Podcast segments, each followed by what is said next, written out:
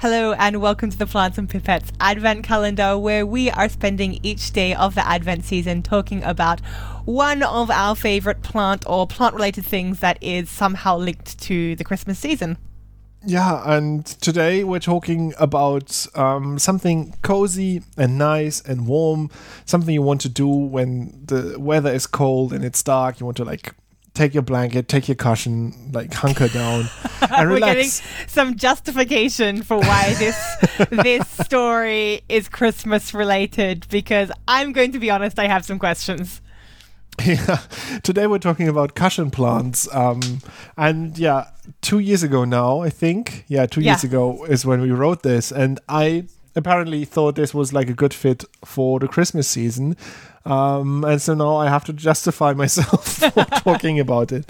Um, but nonetheless, like even without Christmas, uh, I think it's a very interesting plant because they the name is very descriptive. They grow like cushions on rocky soil. Um, they grow like in in the mountains um, where you have very harsh conditions of wind and weather.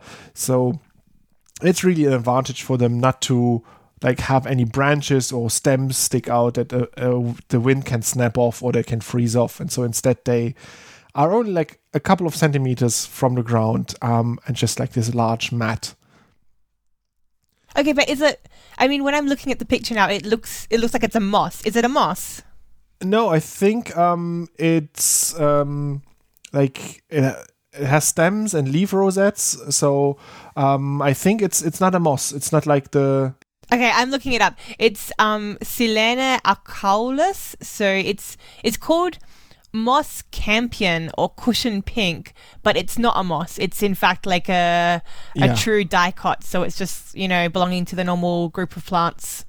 It even it even flowers. It looks quite beautiful. It has like pink or yellow flowers as well.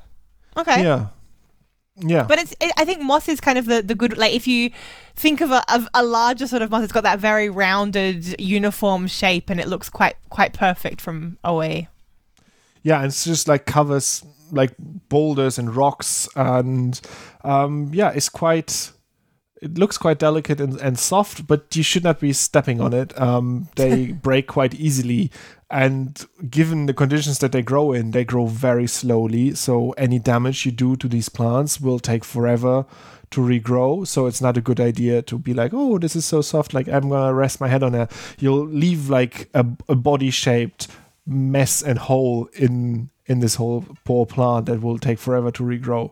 So unfortunately not a good place to to stay in. But um, some say they they have like pioneer qualities because they have these roots that can penetrate into the, the rocks and that can then create small cracks where then water can be retained and more water gives then more chance for other organisms to grow there. Um, so there is the idea that they could help like establish ecosystems um, by coming there. Although I have no idea how they start to grow there. Like um, I didn't look too deep into the reproductive cycle, but I imagine like they must create some seeds that can then like retain like rock cracks and crevices where they can slowly grow. I'm looking now at like the wiki article, and I just realized this is not. It's I mentioned a species before, this Silene species. It's not one species. A cushion plant is kind of a general mm-hmm. term that's not related to the species. It's not even related to like the family. There's 34 different plant species, uh, families, in fact, not even species that that make cushion plants. So it's it's really the morphology, it's the shape of these plants, um, and it's sort of a convergent thing where, yeah, if you want to live in these really harsh environments where it's cold, it's windy, it's you know up at high elevation, probably like a lot of um, light as well.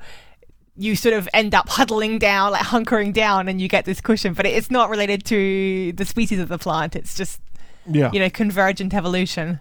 And you find them all over the world in very different habitats, like from Tasmania, New Zealand, um, to like uh, the the Arctic tundra of Svalbard. Um, so they have like very different areas where you find them, and as you said, like whenever the conditions require this sort of growth, you can find some plants that evolved into this type of growth, um, but coming from like very different origins. Um, yeah, which uh, which I which is always like very cool to to observe this um, sort of that they all come up with this uh, similar solution, which also helps, for example, with, uh, for example, snow retention. Like if you have snow, heavy snow on the branches, they might snap off. And Mm-hmm. having like this distributed large shape, like snow, isn't much of a problem. Um, and that's why you find them then in these mountainous regions. Yeah, and then they've also got sort of these hairy bits.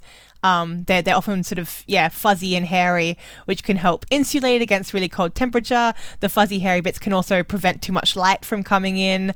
Um, it can also, if it's too dry, it can sort of keep moisture around the plant so it doesn't dry out too fast. So they've got all these adaptations which are doing lots of different things. Um, which yeah, really are just helping them survive in the most insane environments where let's be realistic like life just shouldn't really be there it's it's an odd choice they've made At least not long term. Um, it's like it's it's a good place to visit these niches, but this plant decided to make itself comfortable there, like on a cushion, and maybe that's why. No.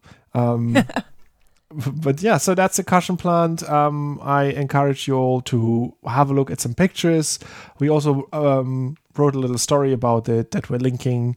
Um, and yeah, that's the cushion plant for our Christmas advent color and calendar. And tomorrow we have a new one for you. Goodbye.